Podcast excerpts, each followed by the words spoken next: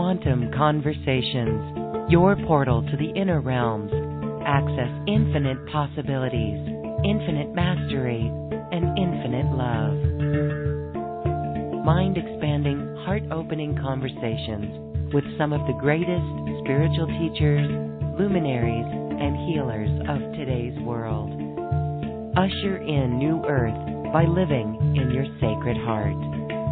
Quantum Conversations is brought to you by AcousticHealth.com, home of music from the universe, online healing retreats, and this program. Claim your free registration to daily shows at AcousticHealth.com.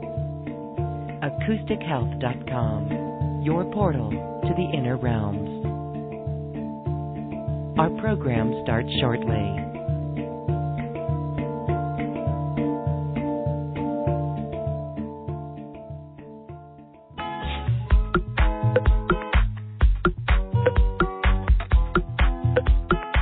Welcome to another Quantum Conversation brought to you by AcousticHealth.com. I'm Lauren Galey, and I invite you to sit back as we enter the quantum realm, that space of the greater part of you. It is your connection to infinite possibilities, infinite potential, and infinite mastery. And as we know, on the path of self mastery and higher awareness, there is no greater teacher, in my humble opinion, than Kenji Kumara, who truly is on a new earth mission to really bring back an empowered humanity, illumined with light and joy. Kenji Kumara is a quantum catalyst and he works in the field of new earth, of eternal peace. He is here with us today to share his story and an activation. He is a pioneer in energy consciousness. Kenji, welcome to Quantum Conversations. Well, hello, Lauren, and hello, everyone, and it's great to be here. I usually don't do a whole lot of shows anymore, so it's good. This is a good treat for me. It is quite a treat for us as well, and for me personally. I have been aware of your work and your teachings for many years now. And what I love about it, Kenji, is it's New Earth directed. And now more than ever, this is a really bold time for everyone to really tap into higher consciousness, higher awareness, self mastery to bring forth New Earth. And so this is quite a beautiful time, and these energies that we're experiencing this summer, perhaps you could talk about how they are. Well, it's very polar. It's uh, polarity is the name of the game, and so explain a little bit about what's going on. Well, as as we know, in my opinion, ever since the turn of the century, and more precisely, well, even going back to 1987, harmonic mm-hmm. convergence, some of you were around then and participated in that global kind of awakening for ushering in uh, this new uh, energy that we call New Earth. And then the turn of the century, that was another turning point. And then 2012, according to our outdated, inaccurate Gregorian calendar, uh, that was another big shift. So when these new energies come upon a planet and humanity and nature, it's going to stir up a bunch of stuff because we all at some point need to let go of all of the old thinking that we historically have held in our DNA, in our brains, in our lower mind in order to move into what we call the unknown, using the power of trust and faith in creating uh, paradise on earth. And as we know, the more people that move in are willing to move into this place, the sooner it's going to happen. So the energies have been very steadily stirring up the bottom of the pot, so to speak.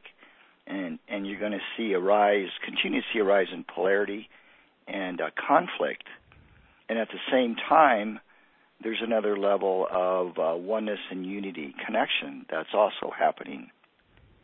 And at some point, oh, some say when we reached 51% of mm-hmm. humanity, moving into uh, a greater expanded awareness of connection and unity consciousness, then we'll begin to see it, you know, on uh, every level of our society.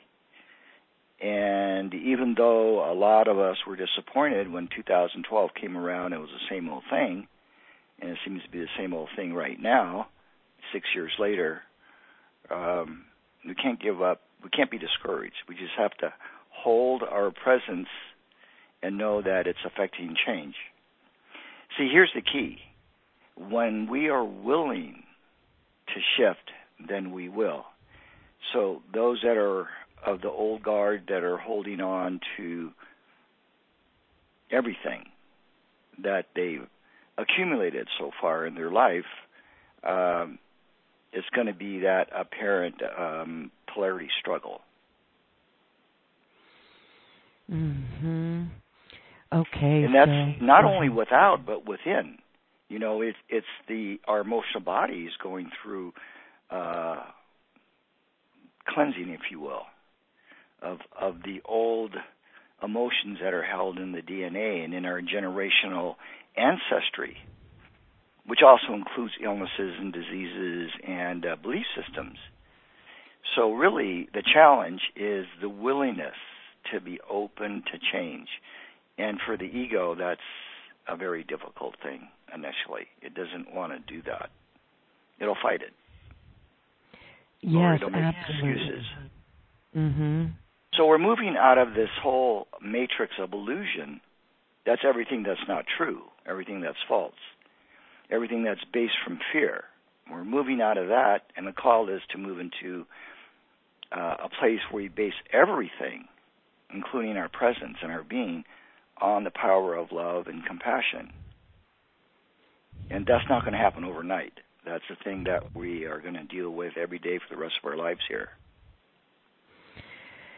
Yes. I know some really want it, and it's actually what many of us wake up every day to, to bring forward, to really bring forward. So there is this requirement of uh, looking at the power of love and com- compassion. It is a requirement, the spirituality aspect. And we could even replace that word spirituality with consciousness. Yes. Mm-hmm. And you're going to see more rise in conscious businesses using that term, conscious business, which is yes. really cool. I really like that. And, uh, you know, just basically using the power of awareness uh, to to create our lives professionally and personally. And here's the other thing. So we've we, we've held the old pattern of taking everything personally and so we are being called now to shift that, to shift out of taking what people say or do to us personally and move it to the next level. And that takes courage and that that takes strength. Yes, it does. And the recent uh, window that we passed through of this summer 2018 was very interesting.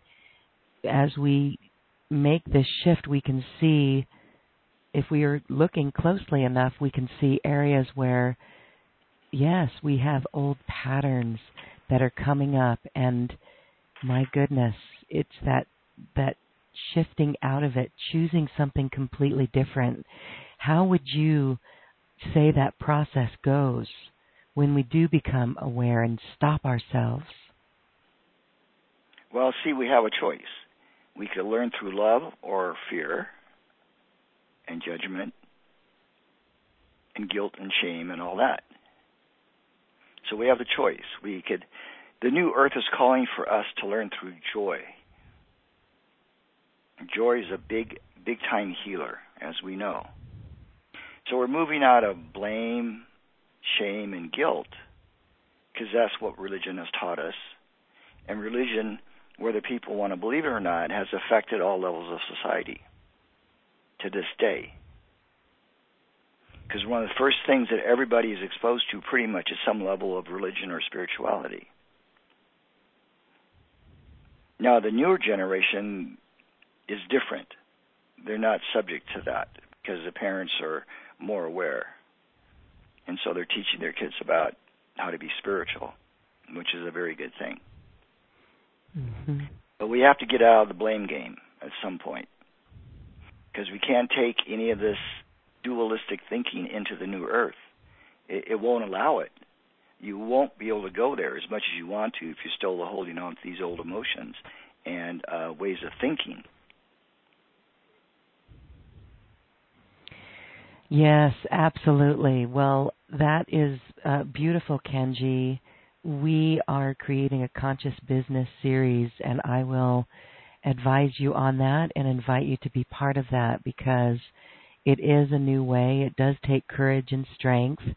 Um, and, you know, on a lighter part of it, let's talk about doing the opposite because when something came up for me personally in the past week or so, even the past few days, I've just decided, okay, you know what? What if we truly do just let that go? Because it is an old mm-hmm. program, um, mm-hmm.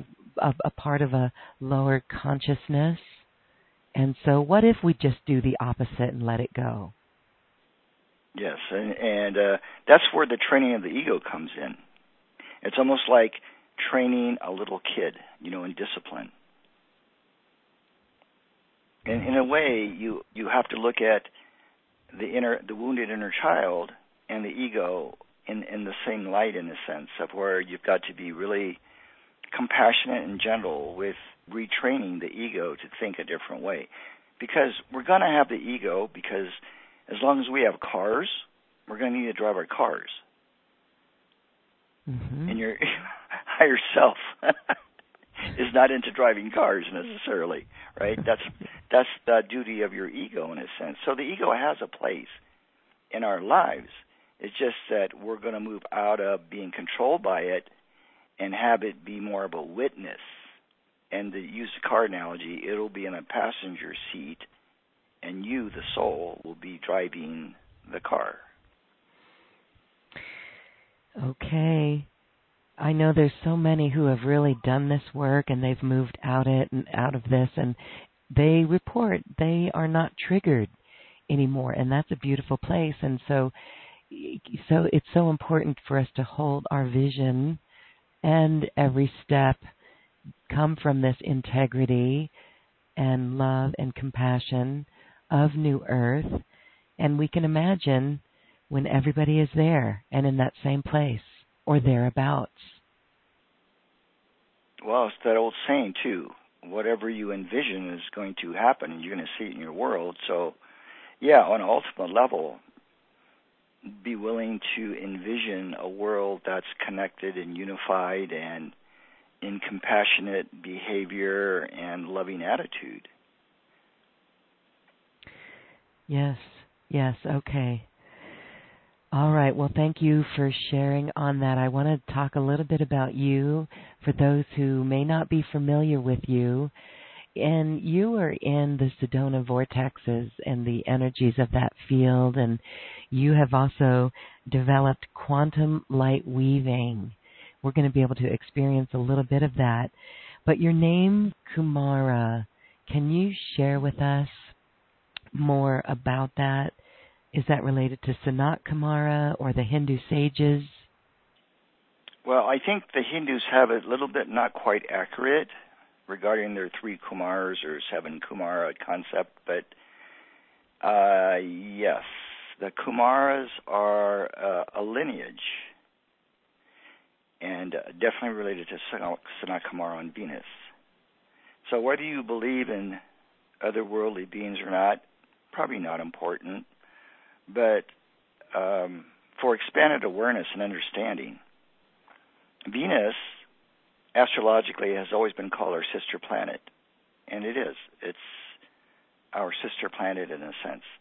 And they have evolved uh, to where we want to go, where we want to go as a planet, planetary consciousness, and they serve the Kumaras on Venus because they're primarily operate from from Venus. Although we're all not from a planet or star system, we all come from God. But uh, to put it in a kind of a more of a context for understanding, uh, the beings that uh, work through Venus are like our teachers and our mentors, our big brothers and sisters. And their agreement, in a sense, is, is to help us with our ascension process, with our planetary evolution, because the Earth has come out of a very dark place historically, going way back millions of years, eons, ages ago. And we're moving back into the light, as you can see. So the Kumaras, when they're born here, there's not a whole lot of Kumaras on the planet. Um, but they're here and they, they usually work in the background. They're usually not famous. But when you meet another Kumara, it, there's like a resonance. It's like a, kind of a recognition on a soul level. That's how you can tell your soul tribe in a sense. And uh, so the Kumaras have to, when they incarnate, they have to go through the same veiling and going unconscious like everybody else. But somewhere in their makeup, uh, they have this vision of, like myself, moving through all the stages of evolution and then teaching that to whoever is open and ready to receive the wisdom. So Kumaras teach from experience. They're not intellectual teachers. And they go through all the hardships that we all go through. Uh, and they end up being mentors for uh, for a lot of people, and also mentors for nature as well because nature is also learning from us. And we always have to remember that we're not humans. Nobody's human. We have this vehicle for for expression and learning to heal the duality within us. So whenever we get caught up, oh God, my body's going through this and I've got this kind of illness or like I've got this kind of problem in my life, you're identifying with the ego and the body. And so we have to remember that we are not any of that. We are unlimited consciousness and we're expressing through a body. And I've said this so many times Earth is a graduate school for learning. And I tell people if you can, no, not if, when you master the Earth plane, you can go onto any planetary system and do very well. This is, in my opinion, the hardest planet to do your ascension work on. This is the most difficult. Well, I and the, and the most yeah. rewarding as well. Okay. well, see, a great polarity there. That is Yeah. comforting for those who really feel like I mean, we do run across people that are just really out of it. Uh, You know, they're they're almost given up. But that is very Yes. comforting to know that that's our whole mission here is to see if we can pull ourselves out of it. Right? Yes. Healing the duality Yes. within. We're going to talk more about healing the duality within. But Sanat Kumara and the story of Venus and his whole story here as a planetary logos and his connection with Lemuria. Can you talk just for a quick moment about his role there? And well, let's let's put it this way: there mm-hmm. is a logos training in the universe. training. Yes. I, I signed up for that. I signed up for that training long ago. And that's yeah. how that's how I sort of met or connected with Sanat Kumara way back when. And that's not an easy curriculum by far. It is not. Would I do it again? I don't know. Well, what was that like for you? Okay, you said that that's how you became aware of Sanat Kumara. So that story Well, sounds fascinating. You have to master all the energies. Uh-huh. And that takes many, many incarnations to be a master of energy, period, on any level, especially the astral level, of which a lot of humanity is still stuck in, and you can see it being played out in the movies, for sure. But getting back to Sanat Kumara, we are, uh, well, let's put it this way: I have much gratitude for that being because he was the one in particular that saved the earth from going under and being recycled back to essence mm-hmm. millions of years ago. The planet got really dark. You think it's dark now? But mm-hmm. it was really dark back then, and it had no evolutionary pattern to it. And uh, there was beings from other systems who blew up their planets and and needed a home base, so to speak, you know, for incarnating. So they the the earth was uh, allowed they uh, the earth allowed them to incarnate, but then they began to control the people, and you see the effects today, obviously. Oh. Um, but anyway, he put out a call as a Kumara, as a Logos from Venus, put out a call to the universe because uh, he had a plan to save the planet. And so there was a bunch of Kumaras that said yes, we would like to help and there were some Hathors as well from the Dal universe that volunteered, and so they worked together uh, in unison to bring about um, the evolutionary process for the planet and the Christ principle. They actually instilled in the earth, in the aura of the earth, this evolutionary principle of Christ consciousness. So this was millions of years ago and he, in a sense, had to leave Venus and overshadow the Earth for millions of years. And he left his beloved Lady Venus on uh, on Venus, you know, to take care of matters there. And you got to remember, Venus is a teaching planet. There are many teaching temples on Venus and healing temples. And we go there a lot. We're just not aware of it. But that's mm-hmm. what some of us do when our bodies are asleep at night. You just don't wander off into nothingness. You go somewhere and you mm-hmm. study, or you uh, help out with people that just made transition. I do that too. I help people that make sudden transitions and didn't prepare for their transit. You know, like people that die in wars or have a sudden death, unexpected. Because it's another side note you know, you need to prepare for your transition just like you need to prepare for your birth here. And if you don't have the mm-hmm. preparation, then it can be a little hairy, as it were, for a while, if you know what I mean. Yeah. intense. Do you see that in dream space when you help those souls, or it, do you see? Well, I'm not allowed to have conscious memory of those things because mm it would be overwhelming. See, if we actually mm-hmm. brought back into our bodies when we wake up what we did in the dream state, we would be over so overwhelmed with with information and data and energy that we probably couldn't function. So the veil, in mm-hmm. that sense, is a protective mechanism. So yeah, people want to be conscious, but if you were conscious of everything all the time, you would not make it here on the earth. You would be so overwhelmed, you, you wouldn't know how to function. Mm. Okay. All right. So that's mind. Yeah. I mean, we that does make sense. Okay. So yeah. back to the Kumaras. Is this were there 144,000? There was, as in the Akashic records, there were yes, approximately 144,000 that came with Sanat Kumara and worked with the Earth to to bring the light, basically to bring light. But you got to remember, beings mm. have free will and free choice. So if they're not willing to open up and listen, there's nothing you can do. Right. And God respects the free choice of every being. Now, there is a thing called divine intervention that does happen through the power of grace.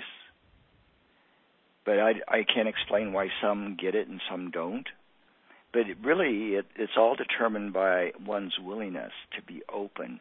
And that's something that the ego has to learn how to do is to be open. Because the ego is a closed system. Yes. And if people aren't guided by their higher self, then they're just going to do crazy things on the earth. And you just watch the news and you see it being played out in the news. So uh, there's a term for that, which I think is really uh, quite accurate. It's called cognitive dysfunction or cognitive breakdown. You know, it's basically where the consciousness, in a sense, breaks down and uh, gets lost, in a sense. Not ultimately, but for a time. We're all going to be saved, in a sense. Uh, yes. It's not the way that necessarily the churches teach it. mhm. Okay, so very interesting. It, so when we how do you connect with your higher self and and maintain that connection because that really is the name of the game here and we can well, even call that embodiment. In the retreats is a platform that, that we teach people how to consciously make that deeper inner connection with self. Mhm. Uh, yes, we, we we can do this to a degree on the online events and things like that, but it's really in the retreats where it's like you're there physically, usually in a nice nature environment, to where you can just let go of your life for five days or six days, and just stay focused mm-hmm. on reconnecting. So how do we do it? I don't know if I can explain it because uh, what we do in the retreats is spontaneous it has no outline in a sense, no step by step protocol in a sense. It just the the information energy comes through spontaneously, and we try to teach that for people how to be more spontaneous just in your your everyday life. And yes. it just takes practice. So we do it in healing sessions, we do it in online events, we do it at retreats, and then we always emphasize now do it in daily life, do it in the marketplace, because if you can do it in the marketplace on planet Earth, you can do it anywhere in the whole universe, in any galaxy, on any planet that needs help. And Earth is not the only one that's in struggle. There are planets out there that also struggle with duality, but Earth is the most dense in the sense of the duality being embedded. And so the higher we go, the deeper we have to go, in a sense. Yeah. I've heard that Earth is the only planet with money. I don't know if that resonates with oh you. Oh my God, I've thought about this for years, and um, let's just say I probably agree with that mm-hmm. in the way that we use currency. Yeah, I mean mm-hmm. it's it's crazy. It's a crazy game to play. Yeah, you got to have money in order to survive. God, who who created that well, game? and if you don't, it costs money. It actually costs money to be poor in America. It costs money. Yeah. Right. Yeah. So then, um, so energetically speaking, it's a matrix, right? It really is. Mm-hmm. The paradigm is a matrix, and so, you know, these old beliefs, these old belief systems, that all has to get out of the way. Just like what you're saying, the willingness to be open and surrender it. Yeah, and to give you an example of conscious business, so we've got businesses that are evolving and rising up, and people are, are becoming aware of these conscious companies, and they are setting the example on how to do life consciously. So marriage is, well, it, it's happening, but that's slow. That that that whole level, but uh, marriage relationships people are becoming more conscious of like what they're doing in that relationship and their agreements. Yes. Why did you chuckle there when you said that? well, you know, comedy team is always around, but you know that seems to be that is probably so. Relationships really do reflect where you're at. So we have to have relationships because that's who we are. We are a relationship. And so, marriage, as an example, will bring out the very best and the worst of you, in a sense. And the more conscious the couples are in a marriage, the more joy they're going to have in their marriage. And they'll pass on that to their kids' DNA. So, really, it's about coming out of struggle and hardships into joy and inspiration. And really, inspiration is like the motivator behind everything. If you don't have uh, inspiration, forget it. You're not going to go anywhere. You need that as a as a a power that that accelerates your movement forward in life. Because if you don't have inspiration, you're going to have depression. Yes. Okay, this is beautiful. So, the inspiration, I know it really is. We talk a lot about passion as well, and you're saying this joy. It really is this cultivating this the joy within us. So maybe now would be a beautiful time to really allow us to to go through that because I can say that in the past weeks with the energies we have been seeing um, uh, let, us see the word explosive yet fast manifestation that comes up right so it's really mm-hmm. cool on one hand um, intuition is high um, but then it could be explosive in the old if the ego really mm-hmm. wants to hang on. And we're seeing that in the larger collective as well. So mm-hmm. perhaps there's an activation um, to really heal this duality within us and choose that higher joy, maybe to release like old programs. Well, we can initiate the movement forward. Okay, so everybody get comfortable and uh, invite your pets. Pets still have this bad habit, shall we say, of taking on the human condition. And they now have, across the board, not every pet, uh, but they take on the human condition. So they get illnesses and diseases that are human. We're going to ask all pets that are in the range of my voice, this radio show, their group soul spirit to choose another way to be companions for humans. We'll just leave it at that. So they'll be free to choose another way. So they don't die from cancer and overweight and diabetes and aneurysms and seizures and heart attacks and things like that.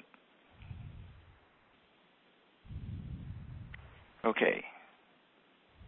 So make yourself comfortable as best you can, relaxing the neck, the tension in the neck and your upper back, and feel your feet one with the earth. Feel your feet chakras one with the sacred heart chakra of the earth. And also feel your crown, your beautiful crown chakra, and all the chakras above your crown aligned with the core of the universe and supreme creativity. So let's take a deep breath in through the nose and exhale through the mouth. And we're going to start bringing in more light into the body as we breathe in and take that light into the solar plexus, into the lungs, into the pineal pituitary thalamus, all in one big breath. And just begin to release tension any and all kinds of tension. Just let it go as you breathe out, relaxing your face, your fingers, your toes. Just being aware of letting go of tension. That will include anxiety, nervousness, any level of stress, worry, and concern and just be here, be here now. Be I am. Breathing deeply into the solar plexus, up into the diaphragm, through the throat, into the pineal pituitary thalamus. Now invoke a protective cocoon of light around your body. And feel as if now that you are mm, the midway point between heaven and earth, that you are like a connector point between the oneness energies of the sacred heart of the earth as spiritual consciousness and the core of heaven or the core of creativity, the source of all life, light, and love. Make sure your hands are relaxed and your feet are relaxed. And bring your awareness into the still point in your heart center. And also be aware of your third eye activating, your pineal gland. And you're going to consciously connect your power center, the core of your solar plexus, your still point in your heart, and the pineal chakra in your brain.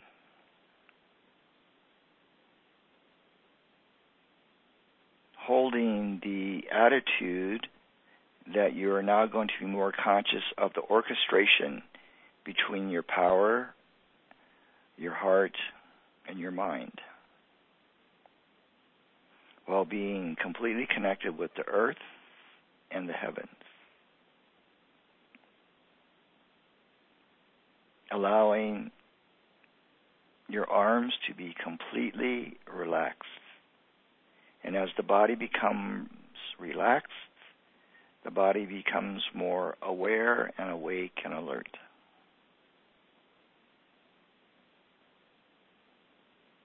Now, for a moment, just clear all energies that aren't yours out of your field.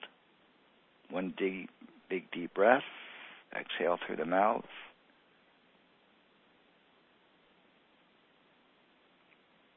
And begin to become aware of your own space, your own vibration.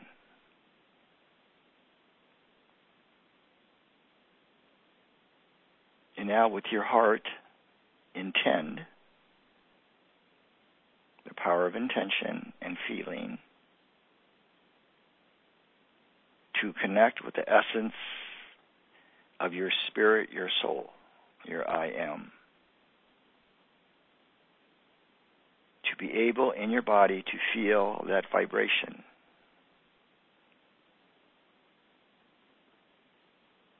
And then create the intention I am here, I am now, I am. And begin to feel the power of joy as first a subtle energy vibration, and then it begins to expand and become more intense and more magnified. And let that power, that power of joyfulness, move through your nervous system, move through your chakra system, move through all levels of your aura.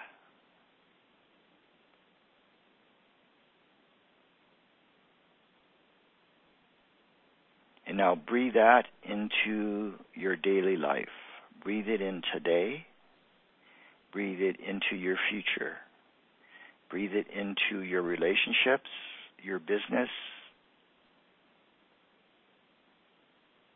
into the dream state.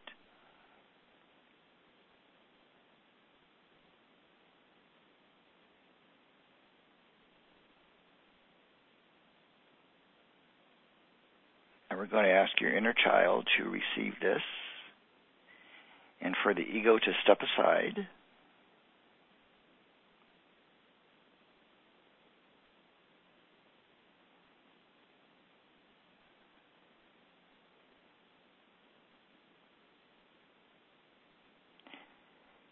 Let's take one thing that you want to manifest this month, any level and breathe the power of joy and love into that vision of what you want to manifest in your life, what you want to experience in your life for this month of August.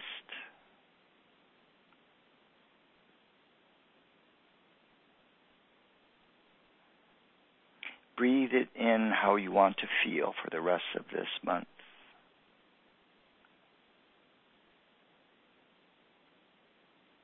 and then make it so. You can say, and so it is, so be it indeed. It is done. I am. Okay, stay in the present moment. Slowly open the eyes. And just let this vibration continue throughout the rest of the show and into your dream time tonight. Knowing that all is well, no matter what, all is well.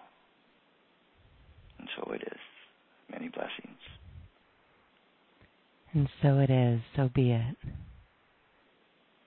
Okay, that feels superior.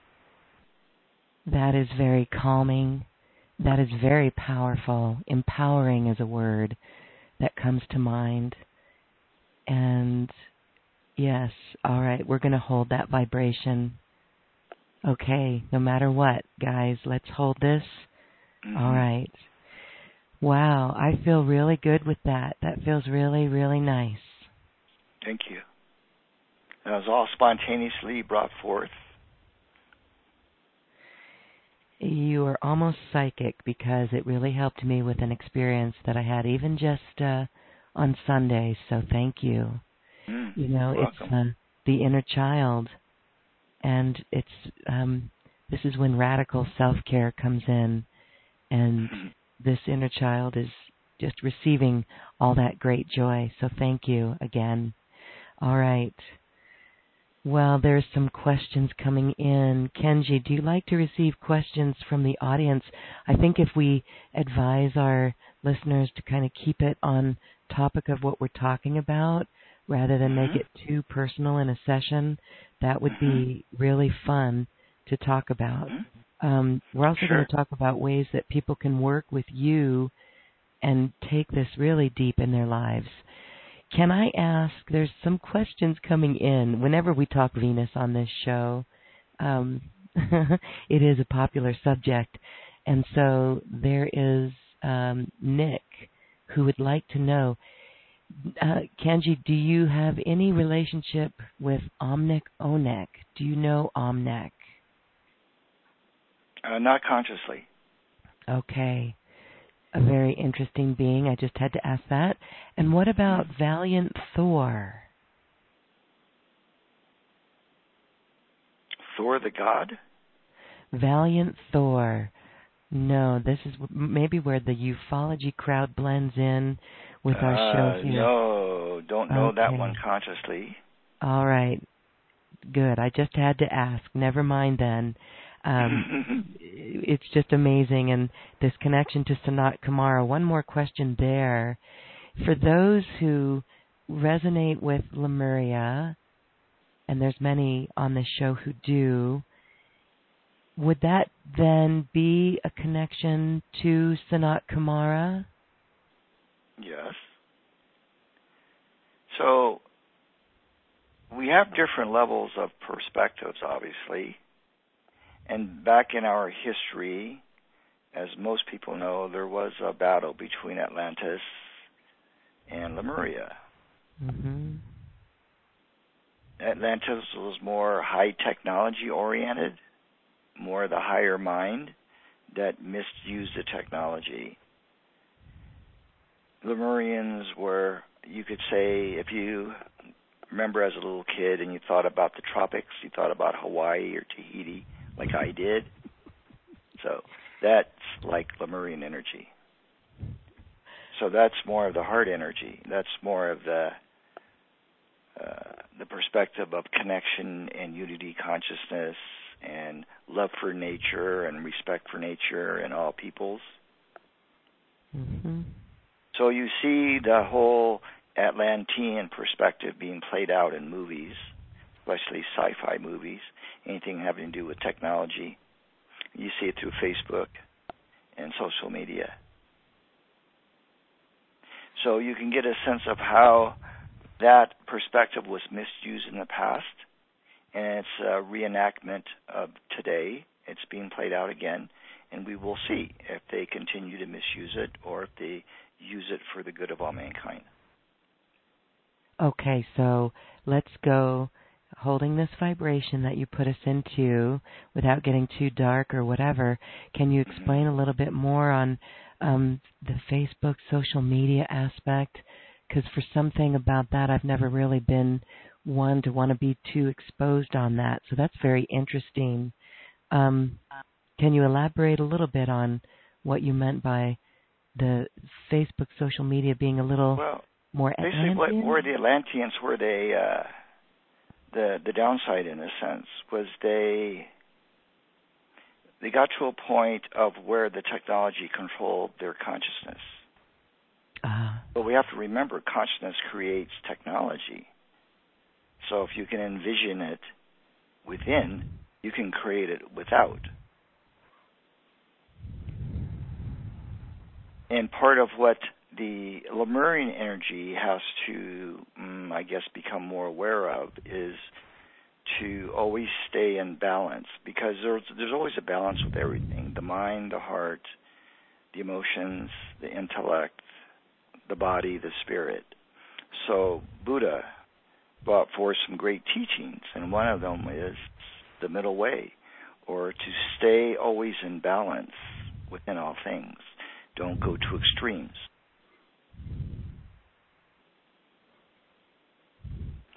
so the Atlanteans, the Lemurians, all of us were learning about balance.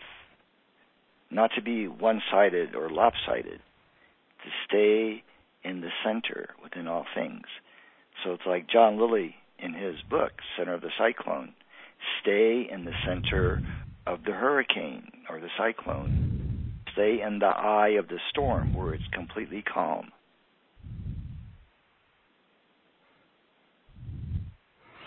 Mhm. And when you know uh, how what that's like to be completely calm as it's all weathering around you, this is that Mhm. connection you took us to. Very Mhm. deep connection there. Beautiful. Yes. Yes, the world can be falling apart, but you stay in the center of your own cyclone. Yeah. That's where the power is. That's where joy resides. And when we stay in the present moment, that's where the power is. So we're learning to undo the habit of future thinking and to stay in the now. And then the future will take care of itself. It'll unfold gracefully and naturally without a lot of pre thinking and prejudging and analyzing. So it takes courage to do that. Takes great courage. But again, it takes willingness. Yes. And it brings me back to what you said earlier about, you know, marriage or relationships. It takes you really into, yeah, both greatest and worst version of yourself. So that is a, a, a great mirror for this process, this ascension process. Okay. Let's Look at it this way. We Yeah. already on some level we're already ascended, so no big deal. it's just the body's got to catch up. Can did you let's talk just for a quick moment. There are some questions coming in here about this. In your own process, Kenji, with this connection and this work and as you went through the logos training, oh my goodness. What was the physicality like for you? Did you get periods of being dizzy, um, not being in your body? I mean, mastering all of the energies physically, what was that like for you? uh, just imagine going through every possible experience you can imagine emotionally and psychologically. Wow. Both not to positive mention, and not to mention energetically or physicality wise. Uh, it's like boot camp, magnified. It's like going through all your fears, going through all your doubts, Yep. and that you know that's a training that takes a long time. hmm You know, for to be a logos of a planet, you just don't say, okay, I'll go through the training and you graduate in four years. It's like many lifetimes on many different systems and planets and universes. So in a way, you become like a world traveler in a way in the galaxy, which is pretty cool because also logos have to deal with all kinds of personalities and cultures and races. So on the planet, there are basically 250 different races that represent 250 different planetary systems. And they're all on one body of planet trying to get along. 250 different perspectives and religions. But essentially saying the same thing, essentially. But then got misguided and got dogmatized and all of that. So now it's really unrecognizable. But in the beginning, it was the essence that was the common denominator. You know, God is love. The two planetary systems were. Say again. Did you say that that they we 250 coming from 250. two planets? Okay, coming from 250 different planetary systems, yes. Oh, from planetary systems. Systems, all on Earth, trying to understand each other without killing each other. Yeah. See, that's why you have what we have. And if they all realized, hey, we came from many different places and we're here to learn to get along. So let's get along. Oh, gee, that's simple. yes, let's get along. Uh-huh. Let's share mm-hmm. food, water, housing, you know. share money. Send money by PayPal. yeah, you know, there's a lot. Okay, so there are some new Earth systems, and this would be a, a nice time to talk about that because I absolutely love it. This whole crowdfunding, this is beautiful. There are solutions, um, and what is happening that I'm noticing on a greater level is we can have an idea, but if it's our idea, other people get it, and then it's just whoever takes action to really come into um, that physicality of that idea. Uh, you know, there are Kickstarter campaigns or other platforms called crowdfunding where people mm-hmm. can start a business, um, and that's beautiful. Yes. They can. It is. Um, yeah. Then there's there's certain like you know when you look out at our world, there's certain like no brainer things like every rooftop, every replaced roof, every new build could have solar panels. I'm not talking the mm-hmm. big solar screens, but solar roofing tiles. And then if you go yeah. Google that, we'll find out that Elon Musk is already on top of that. cool. so isn't that interesting? Or yes. uh um gutters, gutter systems, rain catchment, gutter mm-hmm. systems for all houses. So it goes yeah. from gutter to filter to faucet. And so these are some of the new earth dreams that will come forward. And I love the work that you do because it really is empowering people to step into that new role. And and we can see that once people right really cultivate these energies from within and master these energies like you said going through all their fears and all their baggage, deciding to leave it all behind, these are this is the inspiration that comes forward. Well said. So one of the benefits of technology is you can Google it, and you can, if you Google the right phrase or words, you'll find stuff you go, oh my God, didn't even know this existed. So where there's an idea, there's a way. So yeah. what we tell people is, like Joseph Campbell says, follow your bliss. That's very accurate. I don't know what to do, Kenji, but I need to quit my job because it's very toxic. Okay. Now, what is your vision? I always get people to go back to early childhood. And I always ask them, well, what can you do? What did you love to do as a little kid that you had no training in, but that you were really good at? Do that. Start a business, a conscious business doing that. It could be anything. It doesn't have to be the so called spiritual stuff.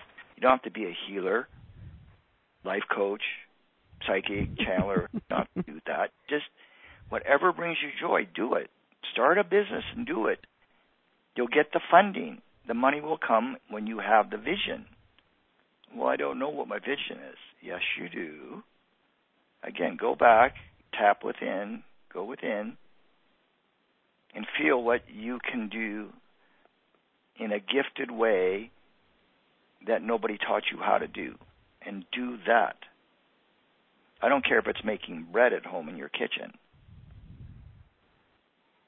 You can create a business on anything. Mhm. Now, I'm going to give uh, the audience an example here, and it's I think the video is going to be in my November or October newsletter. We send one out once a month, and I like to uh, put in there, you know, inspirational videos uh, or my friends' websites that are doing really nice work. And uh, so I'll give you an example. I, I don't know her name, but she was on 60 Minutes. I saw it on TV she was eight years old then. She's 11 now. And she composes and plays her own music, basically on the piano, but she plays other instruments. People have thought that she, or, well, she appears to be like an incarnation of Mozart or Beethoven or Bach, you know, one of those classical composers that were very gifted. Mm-hmm. She's eight years old when they aired this, I think. And they showed her playing the piano, and you could swear it was like Beethoven or Bach.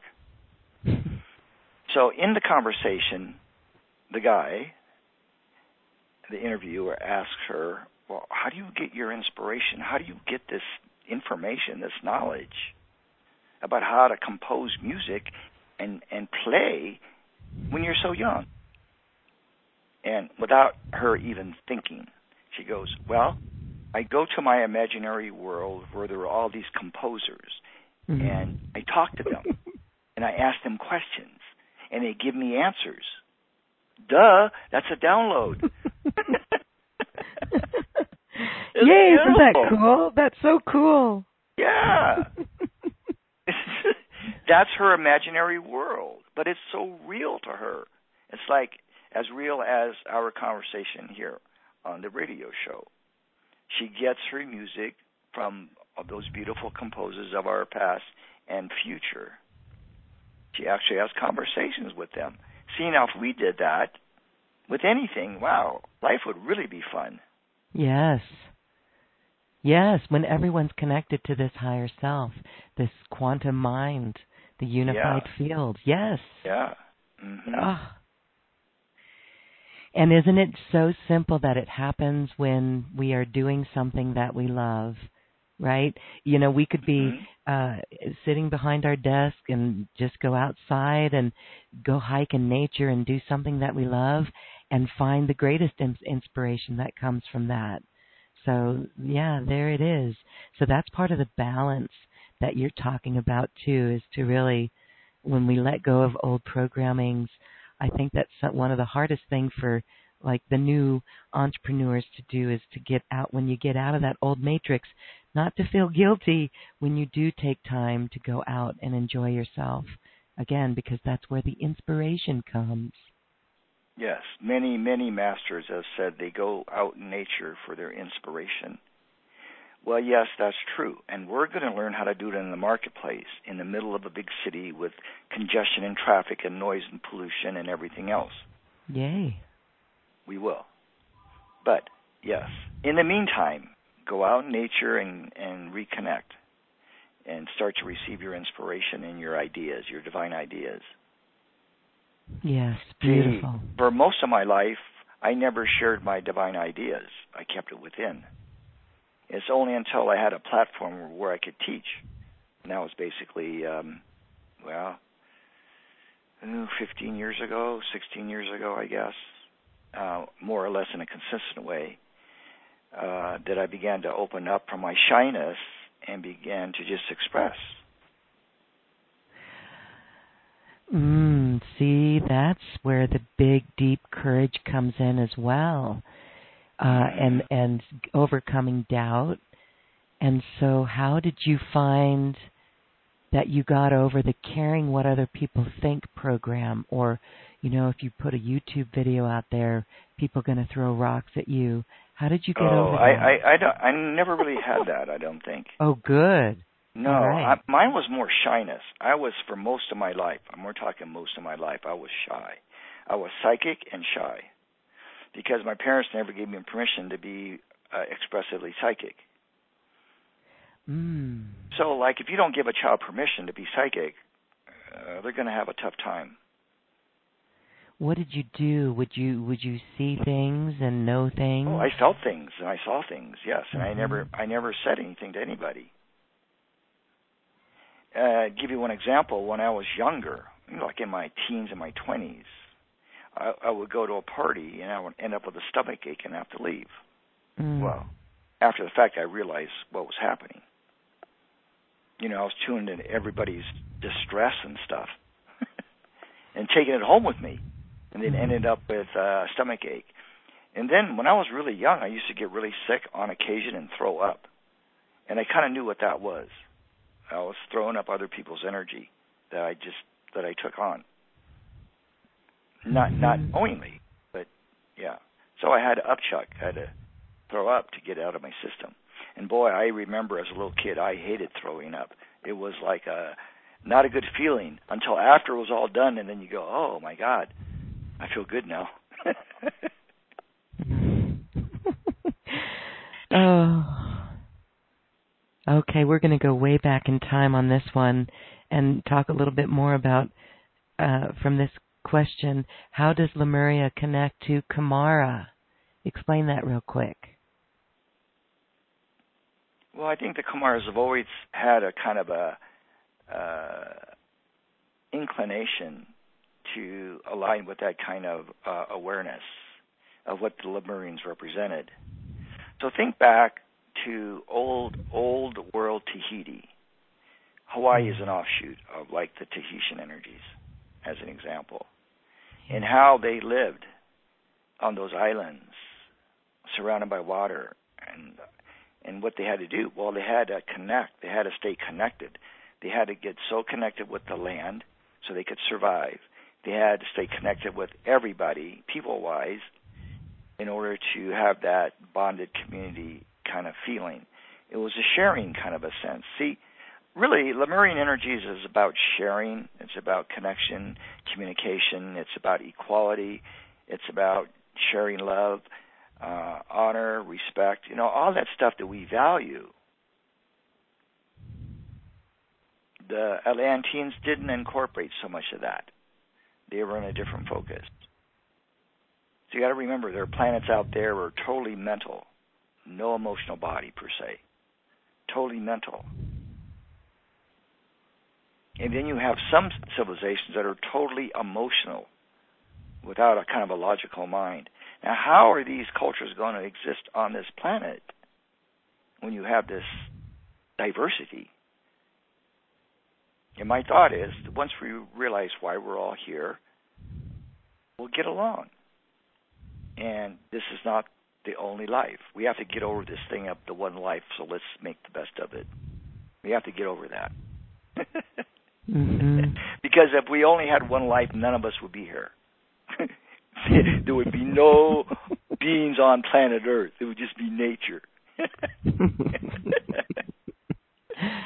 oh, and and one thing to remember too is that we raised our hand and we were selected to come and be here. We chose to be here.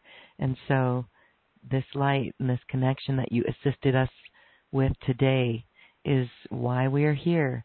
And so that does bring much hope to those who are kind of feeling down, right? Well, here's what, the thing. Yes, yeah. here's the thing. This is from the quantum. I've got.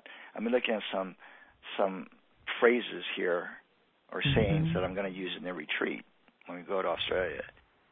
So, and these are very short. They're very simple and very profound. So all lessons are gifts. All lessons are gifts. Mm-hmm. Now, if that doesn't change your perspective about life, then I don't know what would. It brings an ease and a grace to it. It does. hmm And at some point, you will teach these gifts because that's what you'll do. If all mm-hmm. experiences are gifts, wow. See, we're going to move out of this place of judging our experiences to just allowing them to be. That's a big challenge for the ego initially. Oh my God! But I was trained to analyze. Okay. mm-hmm. Time to go take a vacation to Tahiti. Who watched the movie Elvis Blue Hawaii? oh, I did. I don't think I watched that one. No, you missed that one. Oh I my think goodness. so. Here's another one for you guys. So give up what you think you want.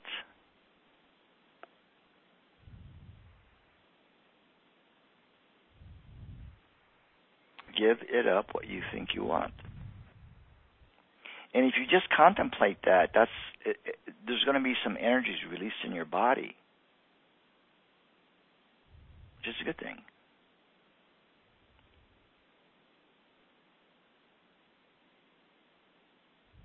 Yes, that is a very powerful phrase. hmm All I know for myself, life is getting better and better and better at my older, so-called older age. You know, I still get telemarketing calls. Well, sometimes they they come through. Uh, can I speak to your mom or dad? Uh, I am my dad. I am the dad. What do you want? Don't call again.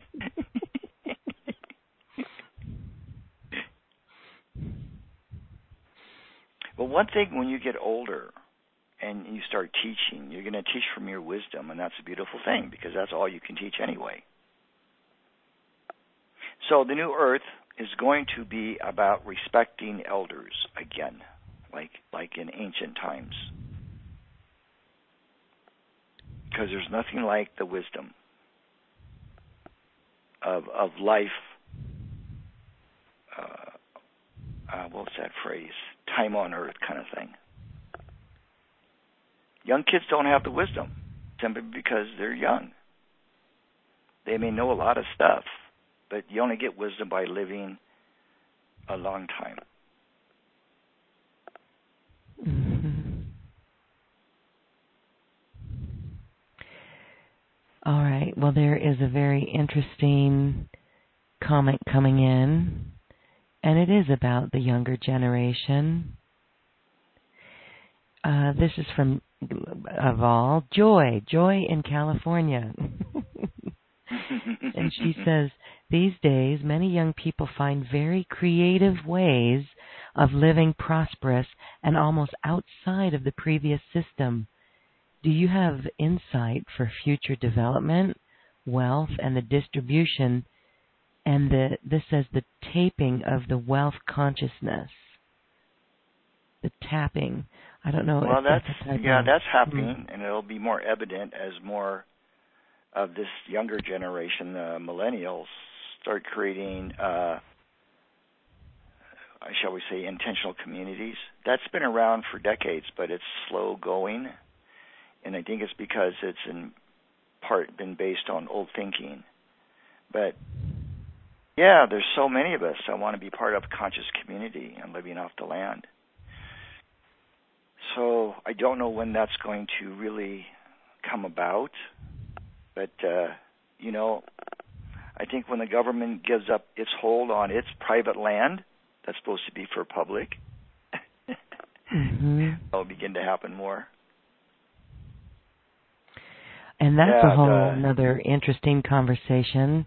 And Yeah. you know, with the the public land, like national parks, let's say, are there portals and experiences in those places? That's why they've been designated natural parks. Uh, yes, in part on that level. But look at it this way: any place that you've been to in your life, you go, "Oh my God, what a beautiful sacred place!" That's a portal. Mm. And by portal, this means it's a portal to uh, like another dimensional experience because sometimes, you know, like, well, this is easy. If you're in Hawaii, you could Mhm. literally turn down a corner of a path and see a Mhm. whole different experience. Would that be a, a, a multi-dimensional, um, a higher dimension? Well, to me, portal stargates and the like are really uh, more sacred like places where it's easier to make that multi dimensional connection. Uh, and it's not as polluted as say like the center of Los Angeles as an example. mhm. But see, Los Angeles, City of Angels, at one time was that's why they called it City of Angels. But look what it's come into. But any Mhm. any place that brings you joy, see, I tell people in Sedona here, there are so many um, portals here in Sedona Mhm. because there's so many hiking trails. There's so many places that nobody goes to that you could if you were adventurous and not afraid of falling off rocks and killing yourself. You, there's plenty of portals here to sit and meditate and tune in. So they're not just the four vortexes, the the uh, advertised vortexes. There are vortexes everywhere here. Just like Hawaii, there's a lot of places, especially the unspoiled places. There are places on reservations that Mm. still have that sacred energy. But really, we create the portal wherever we go. So if we're a portal, it doesn't matter where we walk to, that area becomes a portal because you are carrying that portal energy. Again, it goes back to consciousness, it's back to presence. Have you had any experience with uh, bilocation? Oh, I've had people tell me, "Oh, I we saw." I'll give you an example. When I was teaching in Santa Fe, which is one of my favorite places, we were teaching there for a year about ten years ago. So I'm back home in Seattle, and then someone emails me and say, "Hey, I saw you at so and so in in Santa Fe." So I just make Mhm. a joke of it. Ah, must have been my other self. Yes. So people have said they have seen me in other places when I'm physically like home. Yes. Yeah, we do this all the time. See, all these things that we think are supernatural, they're really natural. They're really has always been a part of it. It's just because society has uh, toned it down, dumbing down all of this, we we think it's like supernatural, but it's not. It's like no big thing. But it would be nice at some point to consciously teleport and levitate, so we don't have to use cars and pay for insurance and buy gas. Yes. Just ah. don't bump into me when I'm teleporting. Okay, watch that stop sign there, up there in the fifth dimension. I'm just envisioning that, and that's such a fun picture. That's a really cool uh, science fiction movie, soon to be reality, coming to a new Earth near Yeah, you. Yeah, somebody should make a movie about teleporting and kind of bumping into each other by accident there on the inner planes. Get your chocolate out of my uh, peanut butter, sort of thing. Yeah. Whoops, Uh, you didn't signal when you turned right. Oh, yes, I did. How do they keep all those uh transportations? Um, start beam me up, Scotty. How do they keep that all straight on Star Trek? Yeah, that's a good question. Hey, do we have any phone callers that like we have time for a phone caller. We do. We do have time for a phone caller. We're going to go to uh, Indianapolis, area code 317. Hi, you're unmuted. What's your name, please? Hi, this is Sherry. Hi, Lorraine. Hi, Sherry. Do you have a question for Kenji? I do. I am. I love the show. You guys are awesome. I'm learning so much. Um, my question is, I've written it down so I don't forget because wow, I've been all over the place listening to you guys. Um, my question is, how do you get your information? Do you hear it from other speakers, or do you experience it yourself? Um, I do teach, and there is a part of me that I feel like if I talk about something and I have not experienced it, then I feel like I'm lying somehow. Um, even if I've heard it from other speakers or all over the internet or wherever I get my information. So I- I don't know if that's something you could touch on um, about how you get your information. Well, it basically comes from my higher self, which is all of our higher selves are aligned to Prime Source. So really, when you tune into your I am presence and you channel that information, irrespective of what you've heard other people say or read about or seen in videos, that is accurate. So, learning to trust your higher self downloads. So that's what you want to do eventually is speak from your spirit. And they say it feels like it's like it's like a flow of consciousness. It, it, it feels like a flow where you don't think. See, when you're when you're channeling, and everybody can channel, everybody has, especially when we're little kids. But when you start channeling, there's no pre-thinking. It just comes through. You're always in the now moment. That's how just you like you did earlier on this show, because you said that I didn't write anything down. It just all mm-hmm. came from spirit. Yes, these activations yeah. that we do is all spontaneous. Yes, and it's according it's to the group to energy. Say again. How do I? How can I?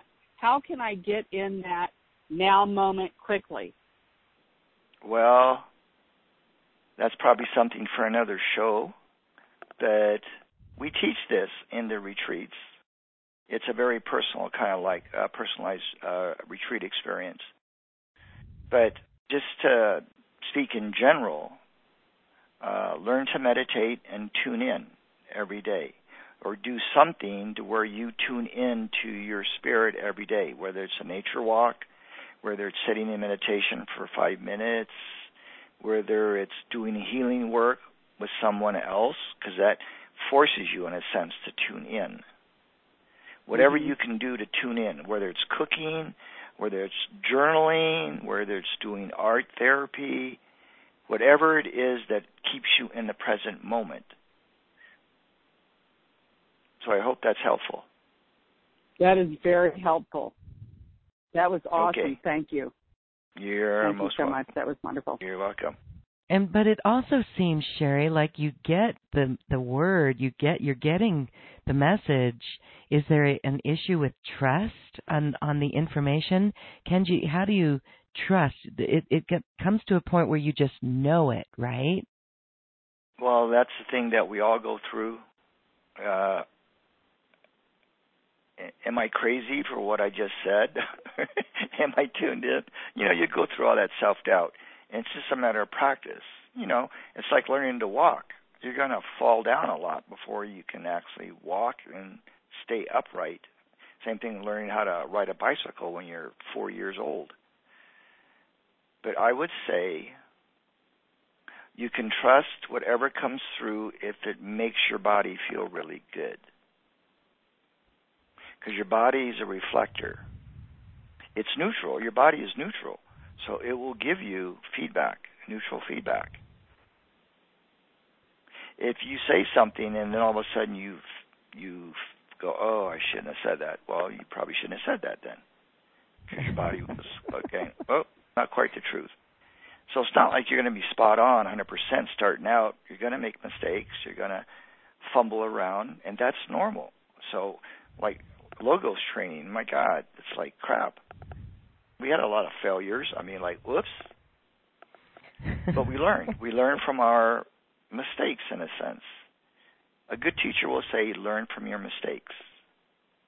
Learn from what you didn't do right the last time. Is practice.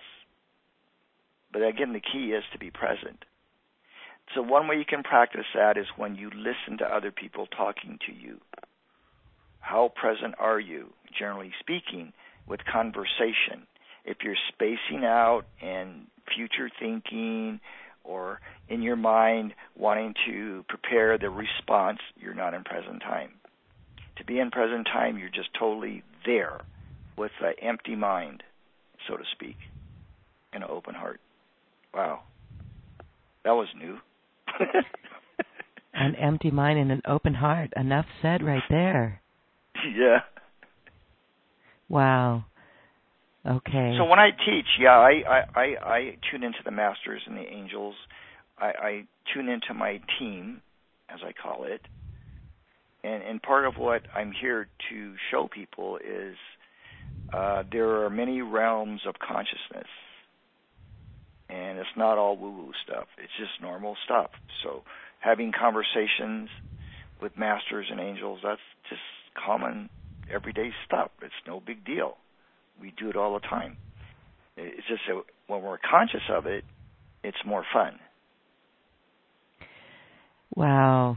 Okay, that that is just incredible work. I know it would be wonderful to learn that and to begin to experience the, uh, those other realms of consciousness as we expand into it.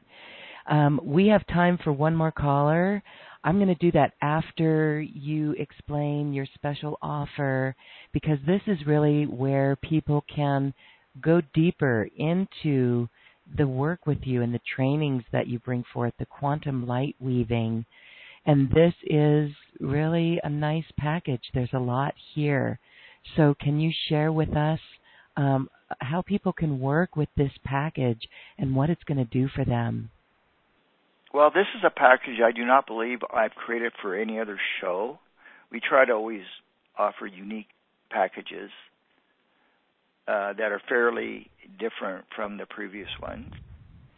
So this one actually is a very advanced package, and it's accumulation or a collection of um, my Sedona retreats, and the free gift offer is from the Miraval near Tucson retreat I did a few years ago.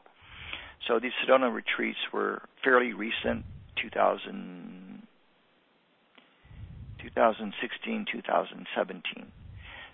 So how why this is unique is that the way that we've energetically um, created this package is that and these are activations that we did for the students that attended in person. So the way that it's set up is that when you buy the package, it is as if you attended physically these retreats and got personally these activations because they're live and evergreen. So just because they happened a few years ago, they're still live. There's still present day aliveness in them. Mm. And so it will be as if you were getting the teachings through these activations at these retreats. And and the theme with all these retreats is about light and joy. And so there are altogether 43 activations, and that to me is a whole, that could last you for five years, could last you for 10 years. Um, what we recommend to people is that they listen to it uh, once a week before, uh, well, they listen to it at least one time for the first week, but they can listen to it multiple times during that first week. And if they feel like they've gotten enough of that, then they'll go to the second activation and then proceed. And they can always review this like a year down the road, go through and go through each activation in sequence uh, on a, some kind of a regular basis.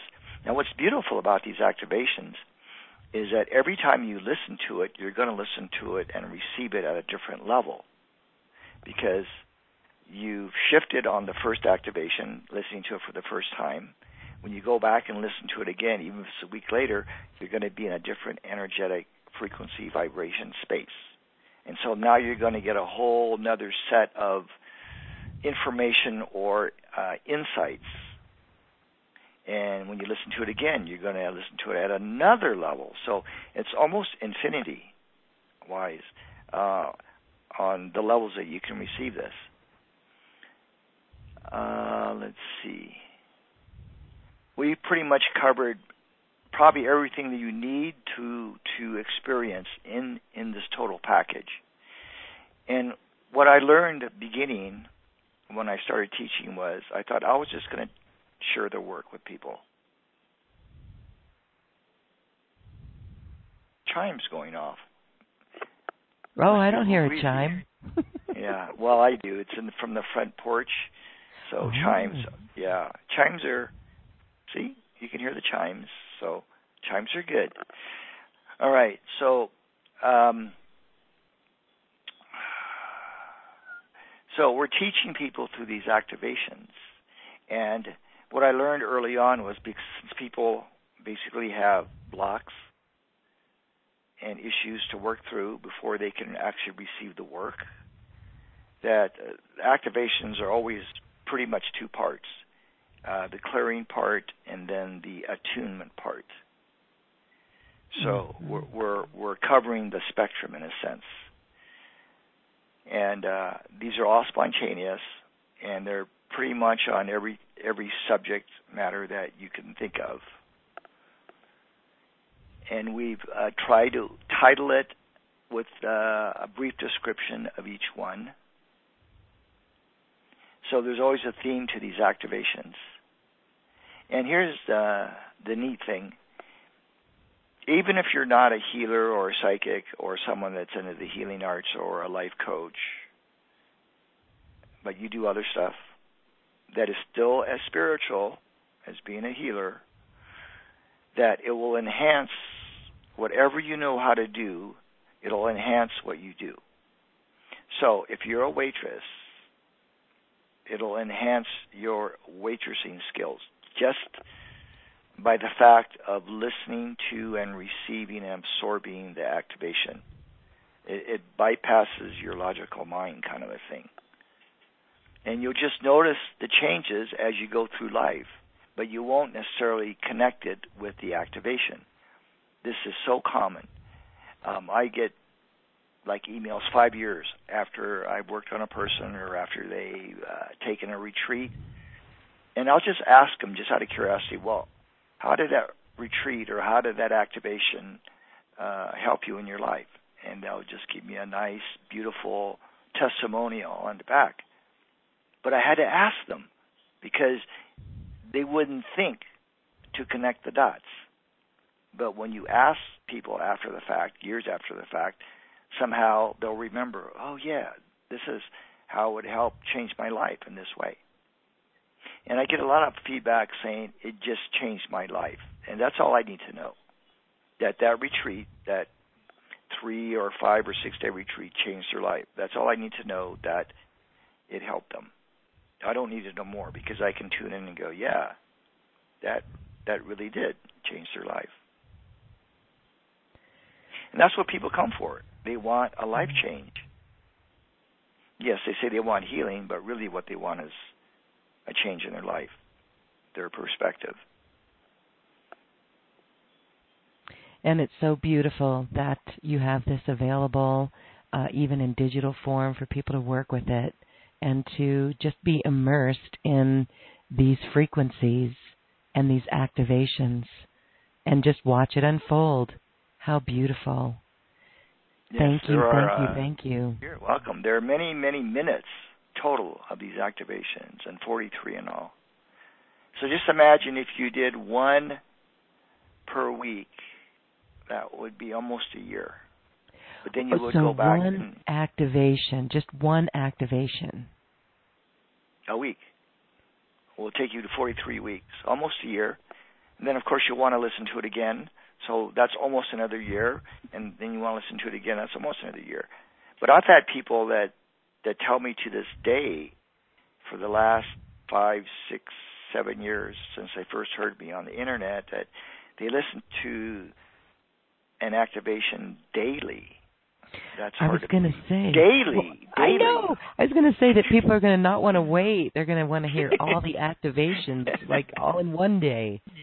But here's the other neat thing: we found this out through experience. It was not something I was told telepathically, but it was something that I saw within the students, and I saw this in every retreat that I've done, in every workshop that I've done, that it bonds people together even if it's just for that one day or or for that one week. It bonds people together so you never forget the connection spiritually. So this work helps to bond families together, especially if they listen to it together. It's mm-hmm. so empowering if families can listen to these activations together in one sitting. It'll help heal all the stuff in the family stuff. oh, and it'll just awesome. bond people together it'll make that love connection so strong that you know it's unforgettable. See, that's very important. That's beautiful. Okay, so I you know, and we were talking earlier about, you know, relationships as that mirror, that great mirror for us. This is beautiful. Um, there are some people who maybe not uh, in the position to put their um, maybe adult children in the same room at that level of conversation. So I'm just going to ask this question: Would it mm-hmm. work if that was on? I mean, I guess the best scenario would say, "Let's sit down and just listen to this. Humor me. Listen to this." Or if that's not possible, could you play? Yeah could you play it like on silent? Well, here's what you can do. Um, you could play it as background music, although it's going to be an activation rather than music. You can play it in the background, barely audible for the okay. family. Mm-hmm. This is great for babies to play this uh, as background music for babies that had just been born or babies that are teething or three year olds that need to take a nap it'll put most people to sleep basically. I've had people still to this day after years go i cannot stay awake for your activations. I go it's okay. Yes. Yeah. that's the ego getting in the passenger seat. Well they think they have to do it right by by being conscious by say uh, it's very easy to zone out with these activations. That's okay because you need to zone out then yeah and it's good to zone out because I know for myself, I need to zone out sometimes if I'm listening to somebody doing a meditation. And when I zone out, it's like, whoa, I don't know where I went, but I feel really good coming back.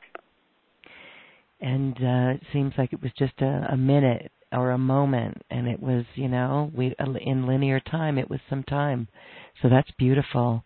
Okay, well, thank you. I do want to say what a beautiful package of your studio produced, very nicely produced um, audio programs with activations. Of course, that's available on your special offer link on this web page. So, Kenji, let's go to our last caller. It is mm-hmm. Randy in New York, and I want to say hello, Randy. Do you have a question for Kenji? Wow, thank you. All the compliments you've received, ditto, because I know they're true. Um, uh, regarding being triggered, as this will serve everyone, I hope. Um, you know, when a bug lands on me, I smack it. it, it it's an entrained reaction. Regarding discernment and balance about radical self-love and self-judgment and those type of things, is this something I'm going to have to master in this lifetime? Otherwise, I'm going to have to come back and live a whole another lifetime or more to, to get it right. Well, the new earth's about releasing all the need to make judgments about self. And then you won't make it with others. So you can't take judgments into the new earth. So that's probably the could be the hardest level of homework. So if you catch yourself making a judgment, just forgive yourself and say to yourself, okay, I choose not to make this judgment again. And if it comes around again, then just say it again. So it's retraining and it's reframing uh, your experiences. So I would say first, don't feel guilty that you just made a judgment. Just choose to be more judge less next time. Now, what I do for insects, like mosquitoes, I say you're you're not allowed in the house. And so if they bite me in the house, I try to shoot shoot them away and then put on essential oil bug spray. But if they're persistent, uh, if I if they get hit and they get smacked, well, you know, I gave them warning. So you can do that with nature. Spiders, uh, cockroaches in the house. You're not allowed in the house. Please stay outside. Okay. If you come into the house, you're either going to die from the bug spray or I might have to recycle you down the toilet. See?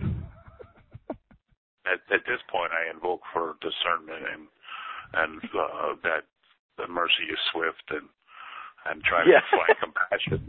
Meanwhile, I just smacked myself and took this other being with me. Yeah.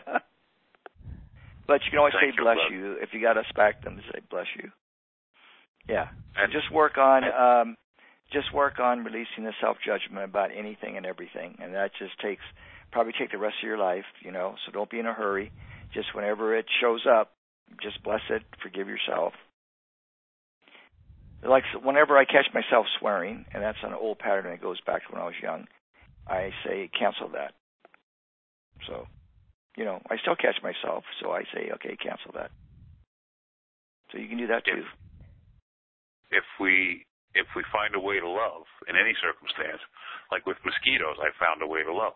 If you Google "no mosquitoes, no chocolate," it takes you to the reality that mosquitoes pollinate cacao compared to what we've been marketed our whole lives in reaction to that word. I found a way to love. I, I, I, I thank you. You've addressed my question very, very well. Okay, you're welcome. Peace be with you. Same cool. Here. Yeah, thank you, Tony. Or, or Randy, Tony. Who's Tony? no, maybe maybe his former name in a last life. Last yes, life. I think I picked up on that. Okay. Yeah. Well, uh, I think the you said it right there. You said a lot of really great things here, and I just want to remind everybody to go back into that really yummy space of where we were frequency wise with you. I can certainly feel it right now uh, and it is it's so perfect. And to know that we no longer have to judge ourselves, that's really powerful, really powerful. Well, we were trained to do that, so now we have to untrain ourselves to do it a different way now. See, so it's it it it takes you out of the right and wrong or blame game into a place of okay, we're just going to do it differently now. Yeah. We're just going to do it differently now. Uh, surrender is really key here. And uh, all the teachings and Kenji's mission into bringing forth the new earth from within you, each and every one of us, on this path of self mastery. That is his mission. And Kenji, you do it so well. Thank you, thank you, thank you for this quantum conversation. As we say goodbye, I just want to give you a moment for some words to really send us out of here on that high vibe. Okay, let's take a deep breath together as one. And know that your essential essence as spirit is one of joyfulness, loving kindness, wisdom, and inspiration. So know that you have permission to express all the qualities of your soul in this now moment without any prejudgment whatsoever. It's all good. It's all in the now. Be blessed and be well. Beautiful words. We feel really amped up and refreshed and re- reinvigorated with this episode today of Quantum Conversations. Kenji Kumara, thank you, thank you, thank you. You're most welcome. And thank you all for being on the show. And again, if you are interested in the works and the retreats and the activations of Kenji Kumara, please check out the special offer that's available on this webpage. And now it is time to dance our way to the cosmic heart, where we can hold this information and this feeling and just uh, be with it. So be well. Thank you. Enjoy.